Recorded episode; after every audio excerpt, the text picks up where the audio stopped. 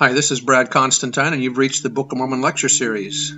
I've been teaching seminary and institute for the last 11 years, and uh, this is an attempt to do a deep dive into the Book of Mormon itself. I'm hoping that you'll find this uplifting and edifying. This is not an official recording of the Church of Jesus Christ of Latter day Saints, but every attempt has been made to be as doctrinally accurate as possible. So if you're ready for a deep dive into the Book of Mormon, here we go. Hi, and welcome back to this Book of Mormon podcast. This is going to be a discussion about chapter 2 of 1 Nephi. 1 Nephi, chapter 2. Here we go. Aren't you just glad to be back? Yes. Verse 1 For behold, it came to pass that the Lord spake unto my father, yea, even in a dream, and said unto him, Blessed art thou, Lehi, because of the things which thou hast done, and because thou hast been faithful, and declared unto this people the things which I commanded thee. Behold, they seek to take away thy life. And it came to pass that the Lord commanded my father, even in a dream, that he should take his family and depart into the wilderness. When they went out, they weren't intending to cross the sea or anything like that. They thought they would be living in the desert the rest of their lives. That's by Hugh Nibley. Verse 3 And it came to pass that he was obedient unto the word of the Lord, wherefore he did as the Lord commanded him. And it came to pass that he departed into the wilderness, and he left his house and the land of his inheritance, and his gold and his silver and his precious things. Brother Nibley said there is no indication that Lehi, Sariah, or Nephi had any problem leaving the riches of the world behind. That a wealthy citizen of Jerusalem should leave the land of his inheritance at a moment's notice and with no more substantial incitement than a dream may seem at first blush highly improbable, to say the least. Yet Lehi had brooded long and anxiously over the fate of Jerusalem, praying with all his heart in behalf of his people and when the dream came, he was prepared. The concept of leaving home and riches did, did bother Laman and Lemuel, as recorded in verse 11. Uh, my question to you, though, is did he did Nephi was Nephi bothered about leaving Jerusalem as well? And we'll look and see. Maybe there's something in the scriptures that mentions something about that. Hmm, maybe. Continuing verse 4, and took nothing with him save it were his family and provisions and tents, and departed into the wilderness. Now, when it says he took nothing with him, let's uh, discuss this a little bit more. They must have had animals and beasts of burden. They would have to carry. They would have to carry tents. They would have to have implements. They would have to have supplies to survive for eight years, weapons, and all the rest. You don't carry those things in your hands. You have to carry them on beasts of burden. Moreover, when the burden, when the brethren ran away, they escaped from Laban's police. He said they pursued us, but they couldn't overtake us. Well, they weren't going on foot because we know that the police of Jerusalem had good fleet footed Arab horses. The word wilderness also seems to be used in the Book of Mormon to refer to an uninhabited area or at least an area only sparsely settled. Thus, wilderness could either refer to a desert area, as it does seem to do in 1 Nephi 2 verse 4, or to a fertile area but one that is relatively uninhabited, as is mentioned in 1 Nephi 18 and other places. That was by Brother Ludlow. Verse 5 And he came down by the borders near the shore of the Red Sea, and he traveled in the wilderness in the borders. It mentions borders twice in this verse. That should be capitalized because that's what the, that area has been called, the Jabal, which means the borders. Joseph Smith didn't know that, neither did Oliver Cowdery, so they left it uncapitalized. But that area in which they went was the Jabal. Jabal is the range of mountains that separates one country from another, that's by Hugh Nibley. Continuing verse 5, which are nearer the Red Sea, and he did travel in the wilderness with his family, which consisted of my mother, Sariah, and my elder brothers, who were Laman, Lemuel, and Sam. Just a little trivia here about the meanings of the words here. Sariah, uh, the wife of Lehi, uh, the name is derived from the Babylonian Saratu, which in the city of Ur, where Abraham lived, was the title of a goddess, the consort of the moon god. In the language of Abraham, Saratu mean, or became Sarai. Later, when the Lord made a covenant with the patriarch and changed his name from Abram to Abraham, his wife's name was changed from Sarai to Sarah. This name means princess. In the Book of Mormon form, in the in the name of the name of, is somewhat different. I venture the suggestion that Sariah is an abbreviation of Sarayah, and that means princess of the Lord, Jehovah. Uh, the name Lemuel the second son of Lehi, probably named after Lemuel mentioned in Proverbs 31, who is supposed to be Solomon, the king. Uh, the name means either Godward or God is bright. Sam, the third son of Lehi, the name is Egyptian. It was the distinctive name of one of the highest orders of the priesthood. The great Ramses himself belonged to the order of Sam. Uh, Laman, the first son of Lehi, his name does not appear anywhere in the Bible. Obviously, it is very similar to the biblical name of Laban, but its meaning is unclear. Hugh Nibley said the, the only example of the name of Laman to be found anywhere in the writer's knowledge is, is its attribution to an ancient mukam or sacred place in Palestine. Most of these mukams are of unknown and many of them of prehistoric date.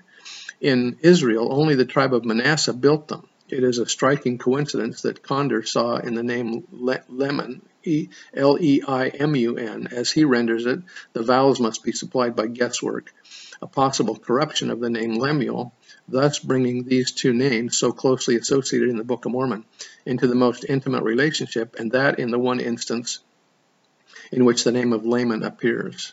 Nibley goes on to explain that Laman and Lemuel were Arabic names and that Nephi and Sam were Egyptian names.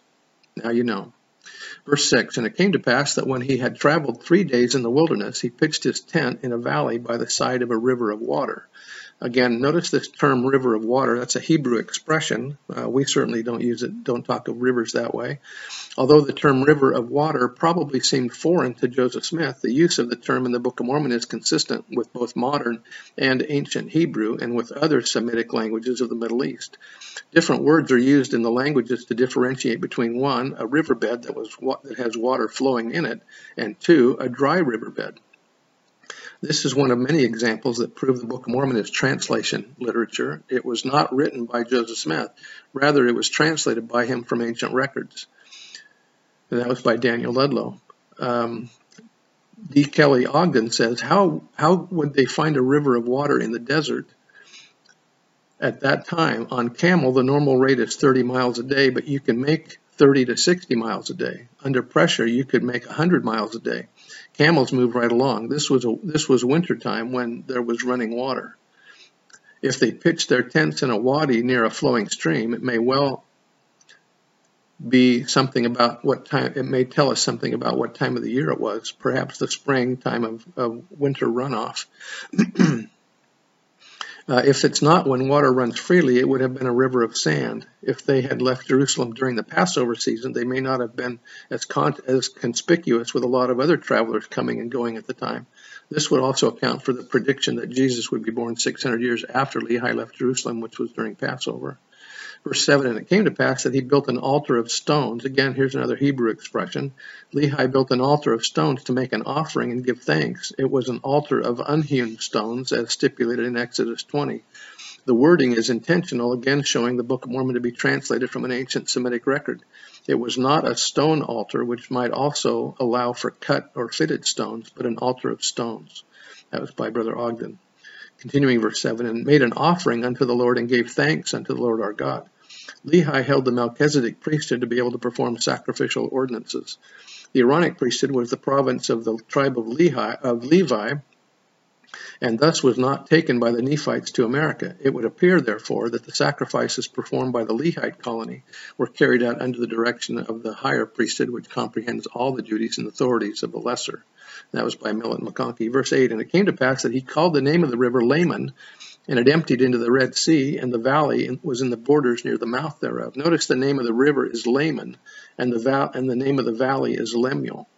In the background of Joseph Smith, it was cu- customary for the river and the valley through which the river flowed to carry the same name, hence the Mississippi River and the Mississippi Valley, the Missouri River and the Missouri Valley. However, this is not necessarily the practice in the Middle East and it evidently was not the practice there 600 years BC, as it is indicated by the fact that Lehi named the river after his son Laman and the valley through which the river flowed after his son Lemuel.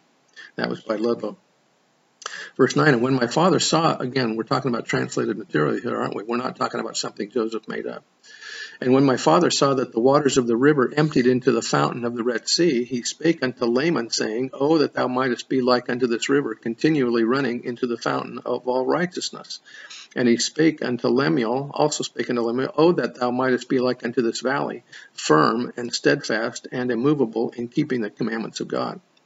Now, notice the, the phrase here that he uses about the valley, firm and steadfast and immovable.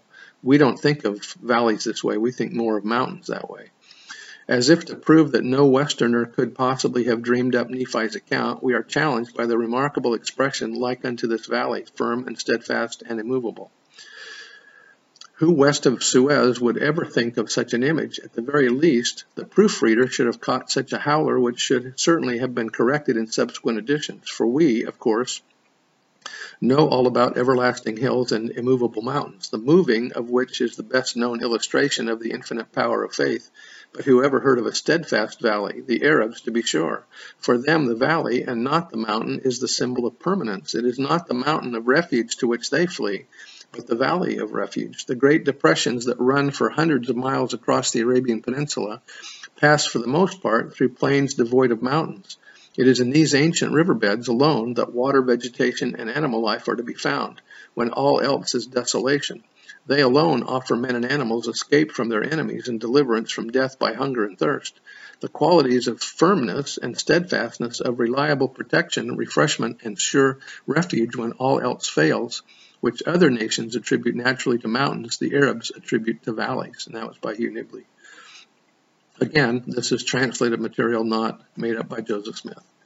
I seem to have said that a few times now, haven't I? Verse 11 Now this he spake because of the stiff neckedness of Laman and Lemuel. For behold, they did murmur in many things against their father, because he was a visionary man, and had led them out of the land of Jerusalem to leave the land of their inheritance, and their gold and their silver and their precious things to perish in the wilderness. And this, they said, he had done because of the foolish imaginations of his heart. And thus Laman and Lemuel, being the eldest, did murmur against their father, and they did murmur because they knew not the dealings of, the, of that God who, who had created them. Neither did they believe that Jerusalem, that great city, could be destroyed. In spite of all other invasions, Jerusalem had never been destroyed. This time it would be. According to the words of the prophets, and they were like unto the Jews who were at Jerusalem, who sought to take away the life of my father. Brother Ludlow says the term Jew is used in the Book of Mormon with two possible meanings. One, a descendant of Judah, the son of Jacob, or perhaps in a more general vein, a member of the house of Israel.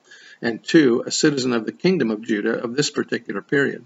Lehi and his descendants are definitely not descendants of Judah, but they might be considered Jews in the sense that they were citizens of the kingdom of Judah. Thus Nephi states, I have charity for the Jews. I say Jew because I mean them from whence I came. Also, the Lord refers to the Lamanites as of our day as a remnant of the Jews.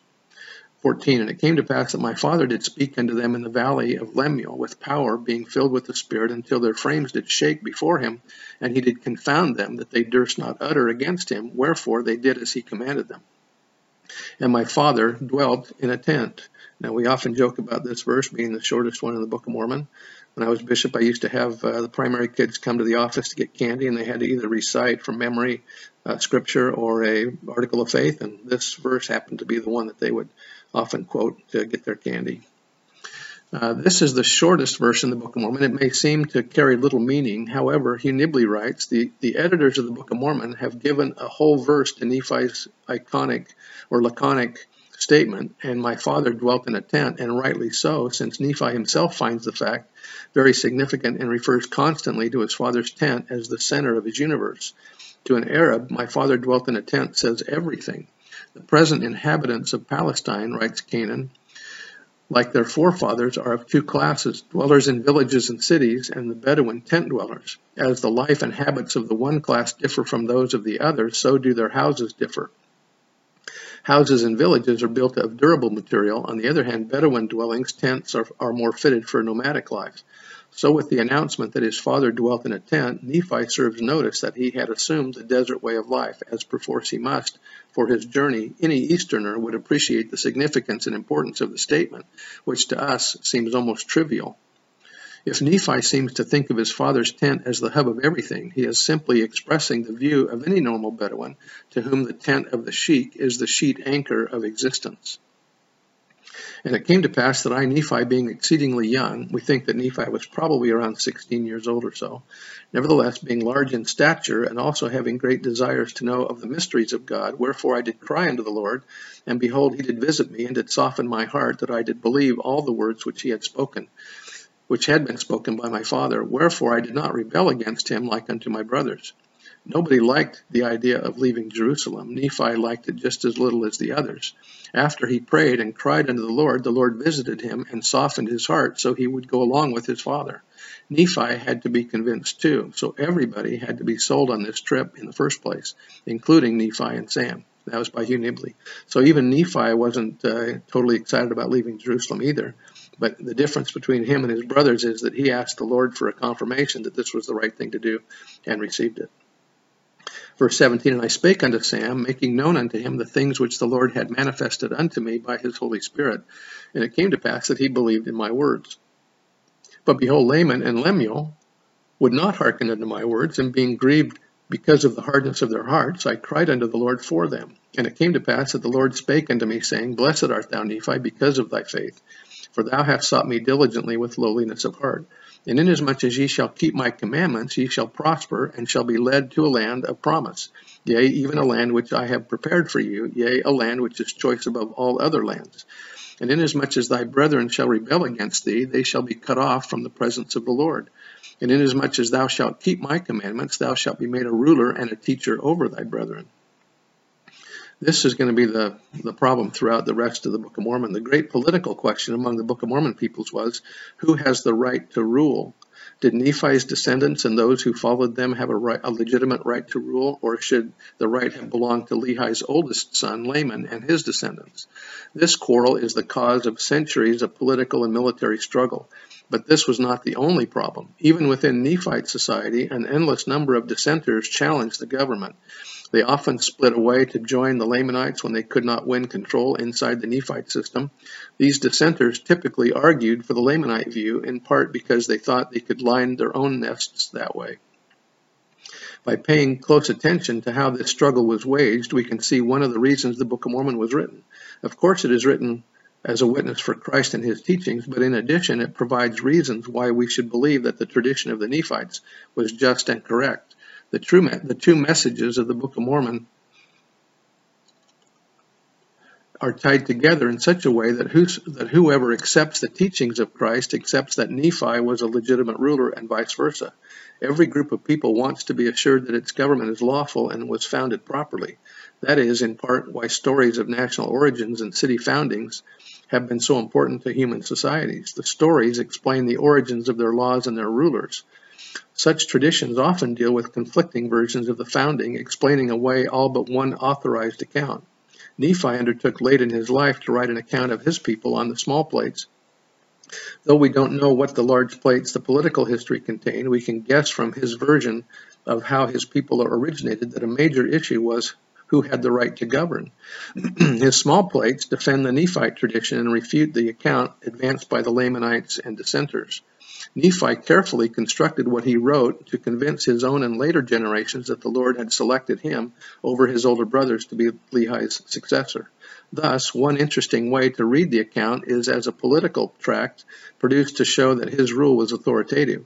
We would not expect to find that kind, this kind of political argument in Nephi's writings if they were only a journal of what happened to Nephi and his family. Nephi's entries on the small plates were not written as the events happened. Instead, he wrote years after the events, drawing on the journals or notes that he had kept, plus the record of his father. Furthermore, all of it will, seem, all of it was seen through his memory and mature reflections. What we tend to read as a story of flight from Jerusalem is really a carefully designed account explaining to his successors why their religious faith in Christ and their political tradition, the kingship of Nephi, were both true and legitimate. Nephi intertwined the argument for Christ with evidence that his own authority as ruler was divinely given. They stand or fall together. Nephi, like Lehi, saw and heard Christ, and he testified that the Savior would come among Lehi's progeny. Furthermore, Christ had spoken to Nephi, appointing him a ruler and teacher over his, over his brothers, while delivering him from their treachery. Without Christ, the argument for Nephi's authority had no basis, and without Nephi's authority, the Nephite political claims would have collapsed in the face of Laman's seniority in the family. And that was by Noel B. Reynolds. Verse 23 For behold, in that day that they shall rebel against me, I will curse them even with a sore curse, and they shall have no power over thy seed, except they shall rebel against me also. And if it so be that they rebel against me, they shall be a scourge unto thy seed, to stir them up in the ways of remembrance.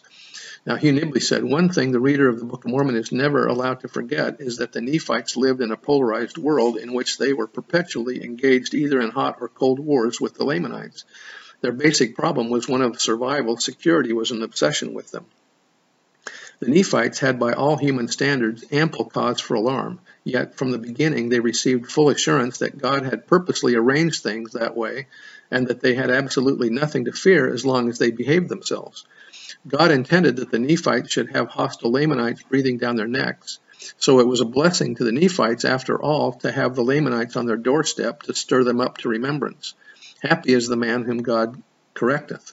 No matter how wicked and ferocious and depraved the Lamanites might be, and they were that, no matter how much they outnumbered the Nephites, darkly closing in on all sides, no matter how insidiously they spied and intrigued and infiltrated and hatched their diabolical plots and breathed their bloody threats and pushed their formidable preparations for all out war, they were not the Nephite problem.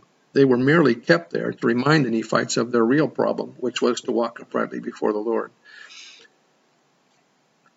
Nephi chapter 2, verses 20 to 24 is the theme of the Book of Mormon. This is the rule for the promised land obey God or be swept off. Now it's by Hugh Nibley. I bear testimony of the truth of these things, that this is translated material, and that we are uh, reading an account here of, uh, of things that happened to the Nephites. I bear testimony that Joseph is a prophet of God in the name of Jesus Christ. Amen. See you next time.